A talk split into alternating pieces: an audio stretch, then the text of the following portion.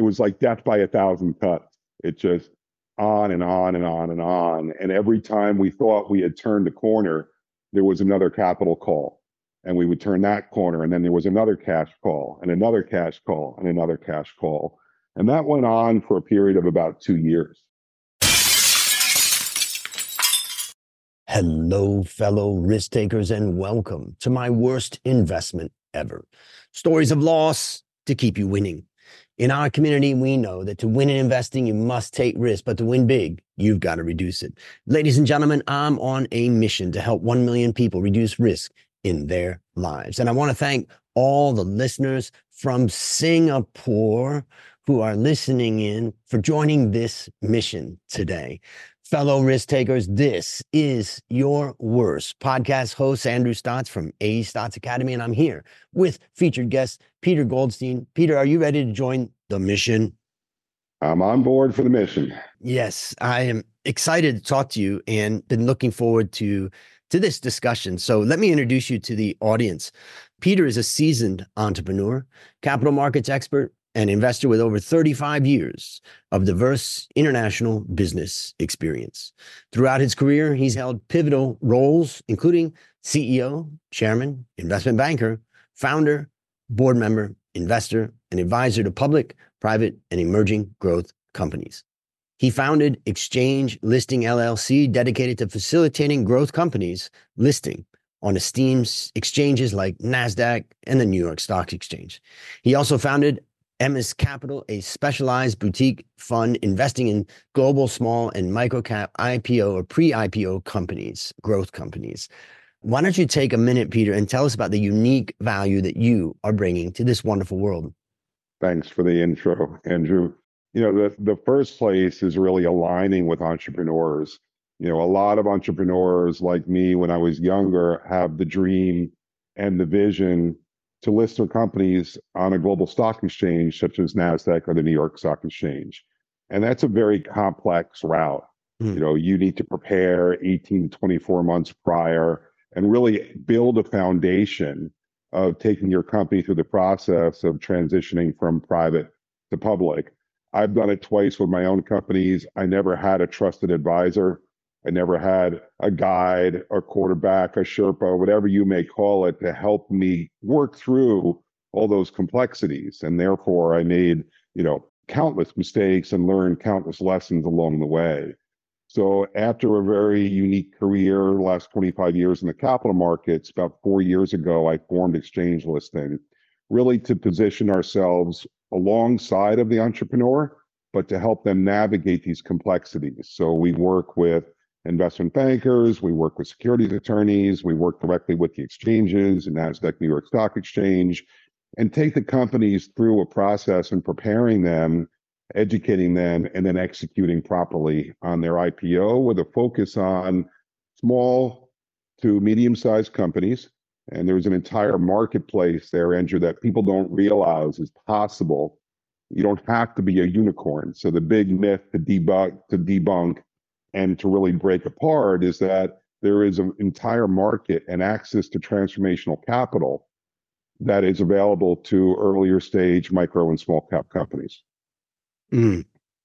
And just out of curiosity, when a company says, I want to list in the stock market, and they've got a pathway to listing, and they, they've met most of the requirements, let's say, I suspect they're generally going to hire an investment banking firm that's going to help create their prospectus and help them go through that? Or or is that what you're doing? Or are you saying i'm guiding you through the overall process and i'm going to help you to make sure that you got the alignment from the different participants that are naturally going to help you to get through all of the paperwork and stuff that you've got to get through to get there correct. It's really the latter and even before being able to engage an investment banker you have to do a tremendous amount of work to attract the proper banker and that's different by the size of your company, the amount of capital you need to raise, the tier in which that banker sits, and getting access to them. They're very difficult to be able to get the attention of.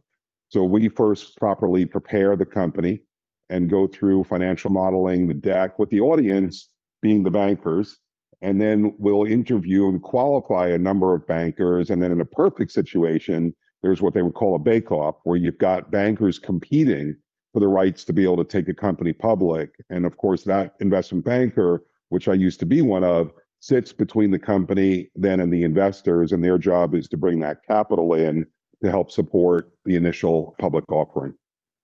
And what would you say is the hardest part about listing? Assuming, let's just assume that I think one of the most important parts of listing is that you have a, a strong story and a good growth opportunity for your business.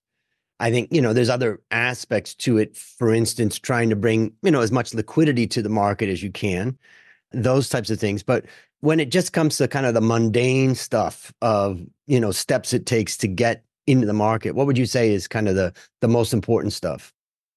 starts a lot with the foundation of your record keeping, your bookkeeping. You're going through a financial audit. Most private companies have never gone through the requirements of taking how they've organized their companies now by inviting outsiders in to examine every single aspect of your business and then take you through a compliant audit for two years prior to the listing, right? So that's by itself is an incredibly challenging task. And even there, there are, are unique characteristics that the company can prepare and organize to facilitate a much smoother and easier path to getting the audit done. But that's just one of, we take companies through 10 different steps of organizing them. And so audit is really the longest and most difficult, probably challenging item. From there on, it gets easier, but that's the longest timeline item as well, Andrew. So when we're looking at a company listing, we say, hey, let's work 24 months or 18 months backwards to where we are today, and then set out a roadmap like any other journey you would take. Mm. You need a roadmap, and then you need to be able to understand what are the challenges and then the stops along the way with those milestones to successfully reach, you know, your end goal and result. I have a, a student of mine at university and he's got a fast growing company and he's so focused on listing. It's very fascinating he's learned everything he can and he you know he decided he was going to get the best software so he's got SAP which is eh, very expensive but you know he decided he's going to make sure he's got his accounting right. He hired the accountants the big four accounting firms and audit firms to make sure that he's already getting the accounting and the auditing in place. He's been working on his board of directors and thinking about the governance aspect of what he's trying to do. I'm really impressed by him you know and I'm just curious, like when somebody really is like preparing ahead of time, are there any snafus or other things that you think could happen, you know, as you get deeper into the process, even though you've kind of done everything right? We don't have enough time to talk about all the snafus yeah. that come about. You know, one of the things, and this is one of the things I love about working without what I do in, in advising and taking these companies through this journey, there are so many variables that can come up along the way. There's business dynamics, there's accounting, there are market dynamics, you know, there are regulatory components, there's governance components. And any one of these, if you make a misstep, are often interrelated and could cause significant upset to the entire process. One of the most classic mistakes I see is that companies don't understand building their cap structure, their capitalization, the number of shares they're offering, at what price and what structure, can trip them up as they go through the process. And then you have to undo or redo or have different structures inside of the investment and often the valuation that investors have come in prior. So there are a number, a myriad of, of different scenarios that could go wrong. And part of this is, is all then examining and doing an assessment of where you are and making sure that you execute critically as you would go forward through those steps. The other thing that's interesting is when you look at the data of new listings or net new listings, let's say new listings minus delistings, and you look at the growth in markets, it's all in Asia basically over the last 10 or 15 years. Where, you know, think about China. China went from almost nothing to having 3,500 listed companies. And I'm telling you, the interesting thing about those companies is that 3,300 of them are large and liquid. So if you do, as I've done in some of my research, where I've I've looked at markets and I've stratified markets across the world based upon a certain level of liquidity to ask, you know, how large and liquid are the stocks in the market? India is just the opposite. A huge number of stocks but a very small number that are large and liquid. But China is just the opposite. It's probably the largest and liquid, most liquid market in the world. But then you look at the US and like, what's happening to capitalism? How can it be that we've had so many more delistings than IPOs? And you know, I know that there's arguments about after the 2000, you know, bubble, we then had Sarbanes Oxley come in. We've had Dodd Frank come in, maybe as as more regulation and, and other regulations that are added in. And now, what I can see happening in Asia, and I'm sure it's happening in the U.S., is that the bureaucrats and the technocrats are marching in on listed companies with all kinds of regulations that they want to implement related to ESG, sustainability, carbon, this, this, that, and this and that. Like is it getting less attractive for a mid-size or small size business to even have the ambition of listing on the market? Is it really only the space for the biggest companies that can afford all of that compliance? Yeah, it's a trade-off, Andrew. And and whether you're going for venture capital, you're going for private equity, there are costs to each one of these. The cost, I'm an advocate of going public, obviously, and going public early and growing your business through access to liquidity and to capital that come from the public markets. So there's a cost to everything. There's a trade-off. I would agree with you that, you know, essentially right now, you know, in, in this current year, is one of the worst IPO markets we've seen. There is a pent-up demand, though, of capital seeking to enter the markets. So I think as as we get through all of these current geopolitical and other factors that are really impacting the markets around the world, especially in the United States, that things will loosen up in the way of access to capital and regulatory components that are currently restricting a fair number of companies. Mm-hmm. And where I'm looking is we work with international companies as well. I just listed two companies out of the Asia Pacific this year. And so there is a still a prestige to listing on the NASDAQ and the New York Stock Exchange. Yep and there there's a cost to that that comes along with it. So we have the ability to list companies from all over the world coming to access both capital and liquidity through the institutional investors that are trading stocks on those two premier senior exchanges. And for for companies that are international, let's think about Asia, where I am, Thailand as an example are they always going to have a local listing and then do another listing in the US market or are they going to go and say oh I just want to list in the US and what are the downfalls you know with the different ways of doing it It's interesting so they do not have to list on a local exchange they can come directly to the United States as a foreign filer and those are actually less restrictions and regulatory requirements than you would if you were a US based and US domiciled entity. So it's advantageous for foreign filers to come and they do not have to do a primary listing in their home jurisdiction. They're able to come directly. And that I think is one of the unique opportunities that we have in working with foreign companies, where especially if they want to build their brand and build their presence in the United States, mm-hmm. I think going public is one of the greatest marketing tools and companies don't necessarily look at this. They, of course, look at the access to capital, they look at the liquidity and having stock as a currency. But if you think about a foreign company who either has or wants to build their US presence, what better way to be able to market and advertise that you've gone through all the regulatory scrutiny, you know, all of the compliance, everything that was required, including the diligence from investors, to now be able to attract, you know, shareholders strategic partners, and even potentially M&A opportunities. And one of the things, there was a, a beverage company in Thailand, an alcohol company that there was a big protest by the owners, you know, opponents, and basically they managed to prevent them from listing in Thailand many years ago. So the beverage company went and listed in Singapore, and so now you have this Thai entity that's listed in the Singapore market. And I would argue that it, it got lost in a in a no man's land. The local analysts didn't really cover it because they weren't really covering the Singapore market. And the Singapore analysts saw it as something kind of different, you know, and so they didn't, it was really hard to get the awareness. I'm just wondering for, let's say, a mid size, you know, company that's coming in. I guess when you bring a mid-sized company into the US markets, it probably ends up being a small cap company. But for that right. type of situation, do they fall into kind of a no man's land and it makes more sense to have a local listing or is that not such a big problem? No, it is. It is a challenge. And I would say, you know, one of the things that I focus on with our companies and our relationships is that you can get your company through the process, like we were talking, Mm. but nobody knows about you. So then you have to invest in creating awareness. And what's changed in the last, you know, call it five to 10 years is that now retail investors can access these opportunities directly.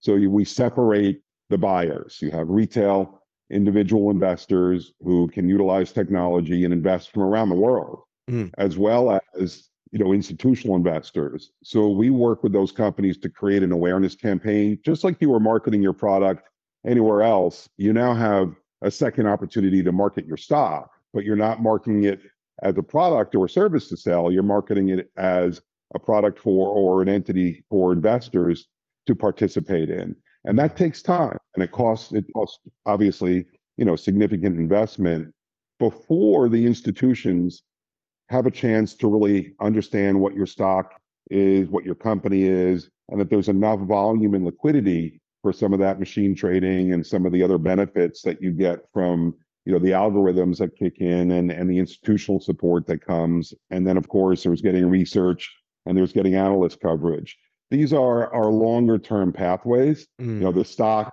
doesn't trade itself and it requires a significant investment. And I think that would be true, Andrew, whether you're doing local market or you're doing something overseas. You really have to look at this like you're in a second business. And so you have your operating company, and then you have the company of being public. And we treat it that way. And you mentioned about analyst coverage. How important is analyst coverage these days compared to, I don't know, 5, 10, 15 years ago? I think it's equally, if not, you know, maybe more important now to get the credibility of having an analyst who understands your specific business inside of a sector with expertise and knowledge of where do you stand along with comparable companies Mm. and those benchmarks and those KPIs that are used to be able to measure you, you know, against competitive companies. And it's critical because otherwise, again, how do you have a basis of comparison to, you know, the value today versus the future opportunities and the growth? And what are we all after? We're after a return on our investment, right? So mm-hmm. it's an outside third party looking to give their input based upon their area of expertise and study. I'm just curious in Thailand, the regulators, as well as the stock exchange and others, complain that we're losing analysts. We just don't have as many analysts as we had in the past. Some people think that the job of an analyst is really kind of dead. People say, well, uh, people don't read long reports anymore. You know, even institutional clients don't read it. The attention span's gotten, you know, shorter. And I'm just curious, like, just what is your perspective on what's changed in the world of financial analysts in the US? I think it's similar. There, there's a shrinking base, and then of course there's a regulatory. There's a, a wall built, the Chinese wall, so to speak, between the banking side and the research side. And just like you're saying, the reports have gotten shorter. They're much more streamlined. You know, they're more more focused on being able to put that out to their existing, you know, relationships as opposed to putting it out, you know, over the wire. Because, like you said, people don't have the bandwidth. They don't read. They're not particularly interested in thick, you know, extensive reports. So the summary and the cohesiveness of a good analyst who has a following is definitely a critical component. Mm. Well, I got so many different questions, but I, I want to get on to your, you know, your story. And before we do though, where is the best place for people to follow you, to learn more about what you're doing, you know, so that if they're thinking about listing themselves or anything like that, they can learn more? The best place is LinkedIn, Andrew. I'm very active in LinkedIn. I put a lot of information out about the industry, about the things that we're discussing, about the IPO markets, about investors, as well as different, you know, perspectives that I have, you know, about the world and leadership and business. So, you know, please, you know, find me on LinkedIn. And for those that are interested in the book, just send me a DM and we'll figure out how to get it to you. Great. And I'll have a link to that in the show notes so that anybody can go there and learn more. Well, now it's time to share your worst investment ever. And since no one goes into their worst investment thinking it will be, tell us a bit about the circumstance leading up to it and then tell us your story. You know, this was a challenge, Andrew, because I've had many. So I had to think about what would be the top of the worst and then why. And when I was thinking through it, I was thinking about all the different things that led up to the interplay of different components that had me make this investment decision. And I was living in California at the time. And at that point, I was when cannabis was getting legalized for recreational purposes. So the so called green rush. And when I was looking at the interplay, I was thinking about okay, well, what were the factors that had me want to invest in a licensed facility that was going to manufacture and distribute recreational and medical cannabis products in the largest state in the United States of America with the most history in the cannabis sector of any other state in the union. And so those components were there was a crowd, you know, there was a trend, it was jumping on the trend. There was an emotional component of greed, like, you know, wow, I could really make a significant, you know, exponential return on my investment. And I did not think about the risk component, nor did I think about getting expert advice that would guide me through understanding where this would be. So when the day was done, I and four of others put a significant amount of money into opening up this facility in, in Long Beach, California, positioned in Los Angeles County, you know, the largest county where cannabis was in great demand prior to a limited number of licenses being put together by you know the state in order to legally and we went through all of the necessities to get the license to comply to build the facility, not realizing that all along the way, the complexities and challenges that would come, ending up resulting in the worst investment I've ever made. And can you remember the day when you said, All right, this is over? Unfortunately, as, as I would think you might get in other stories, it was a slow grind. a slow and, and I think the final, yes, correct. And I think the final day was when all of us sat together and said, we're just not going to put any more money into this. But that was a, it was like death by a thousand cuts. It just on and on and on and on. And every time we thought we had turned the corner, there was another capital call. And we would turn that corner, and then there was another cash call, and another cash call, and another cash call. And that went on for a period of about two years. Mm it's such an applicable thing here because in Thailand we have a green rush for sure. And Thailand is really liberalized and there is a shop on every corner. There's everybody's growing and all of that. So I think I want to just address that group of people, including friends of mine and clients of mine. Like, what would you say? Was it regulatory? Was it market? Was it marketing? Was it operational? What was the kind of the core thing that was most difficult for you guys? The biggest expense was compliance with the regulatory, which was we were early. We were one of the first movers. Mm. And so as we were learning, so were the regulators. And every time they learned something new or something changed, well, we had to react to that. But that really was, I would say, part one. Part two is that there was not yet a proven market. There was a gray market and there was a, certainly a black market, but there wasn't a compliant market where it was understood what the true margins would be, what the true cost would be. Of course, we knew that there was great demand, but when you tacked on all of the costs of producing, regulatory, taxes, and then distribution, margins were slim to none. Mm. And that's because because it's a green rush, you also have someone on every corner coming up and they're willing to cut the price down? Or was it just because the costs were just rising faster than you could keep up with? A combination. It was interesting, Andrew. So when we got our license, there were a limited number of licenses. And we thought that the regulators were going to hold true to that. Well, then they opened up more licenses mm. and more licenses and more licenses. So the value of what was looked at as very significant became a commodity, mm. as did the product. And in California, I don't know about, you know, in, in other markets around the world, but I I got my so-called dummy tax, you know, from the, the California component of working in the industry was the black market thrived because you could buy the same product cheaper without on the, the black market. Costs. Correct. And the taxation, right? So, you know, it really was a learning experience that occurred even when we got through all of the regulatory components.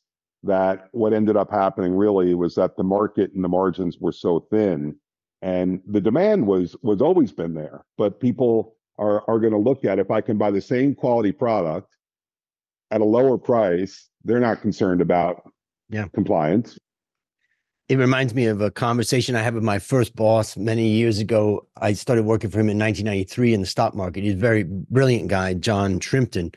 And if you recall the movie The Graduate, where Dustin Hoffman, I believe, is told, you know, the future is plastics, right? And that movie came out right when my father was working for DuPont in plastics and he built his whole career in plastics. So that was kind of a meaningful statement. And it was true, right? Plastics were the future. And I asked John a couple of years ago, what are you investing in these days? And he said, the future is compliance the compliance state. Anything compliance, I'm investing in it. And that's when you realize that, you know, the the train of compliance just never stops and it just keeps coming and they and why are they doing it they want tax money out of it so taxes are going to come out of it and all of that so that's something that i think is just beginning to happen in thailand where we've had kind of a flood and a rush but now this the government's trying to figure out okay how do we really manage this and i think that's where serious risks come into play. How would you summarize what you learned from this?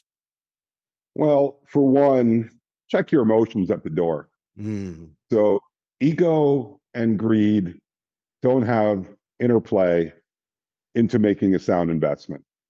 And the second is be cautious before you jump on a trend, right? Don't follow the crowd blindly to think that just because everyone's going in that direction, it actually, to me, is quite the opposite of be careful and don't jump on the trends.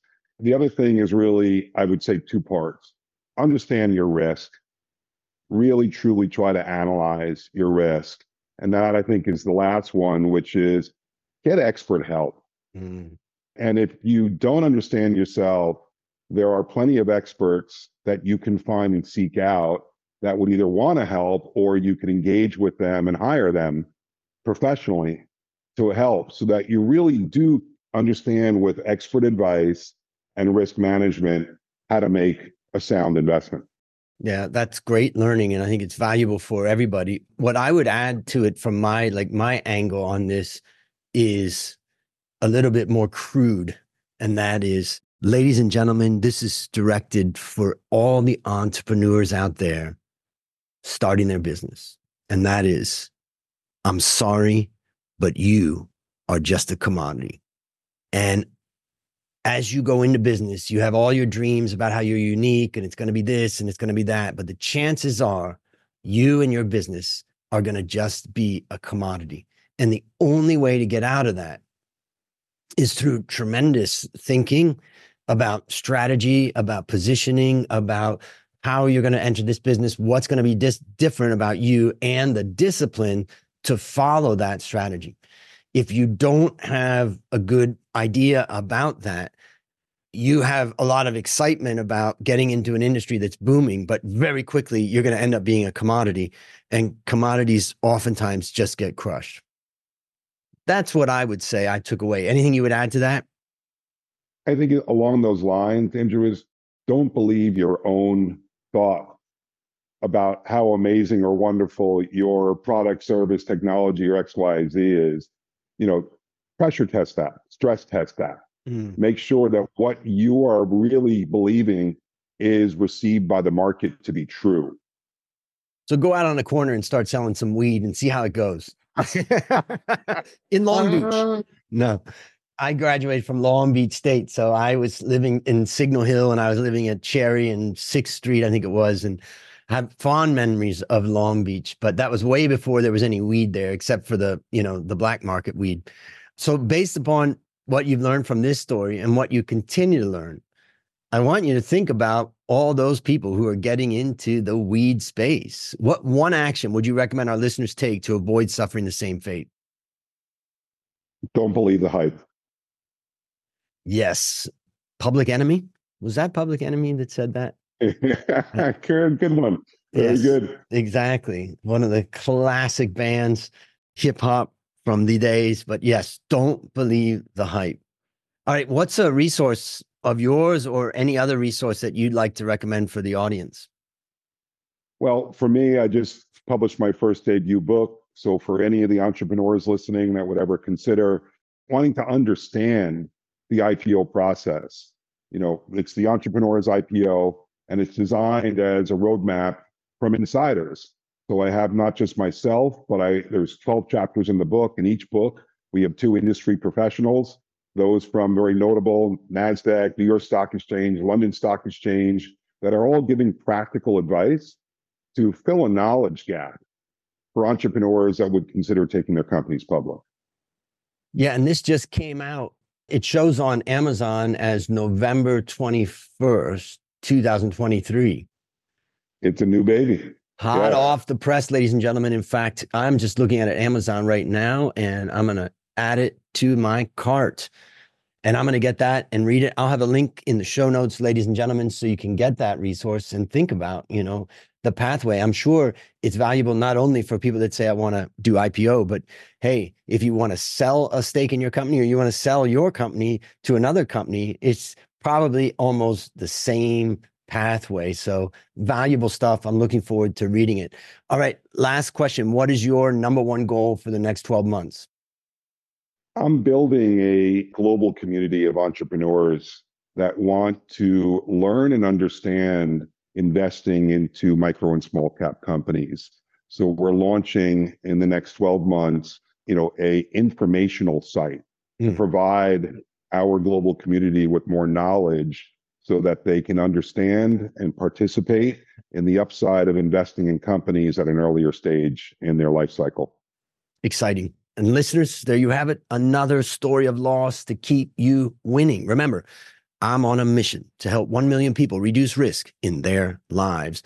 As we conclude, Peter, I want to thank you again for joining our mission. And on behalf of AE Stotz Academy, I hereby award you alumni status for turning your worst investment ever into your best teaching moment. Do you have any parting words for the audience? It's been a pleasure. Good luck, everyone. Stay smart and stay safe. All right. And that's a wrap on another great story to help us create, grow, and protect our well fellow risk takers. Let's celebrate that today we added one more person to our mission to help 1 million people reduce risk in their lives. This is your worst podcast host, Andrew Stotz, saying, I'll see you on the upside.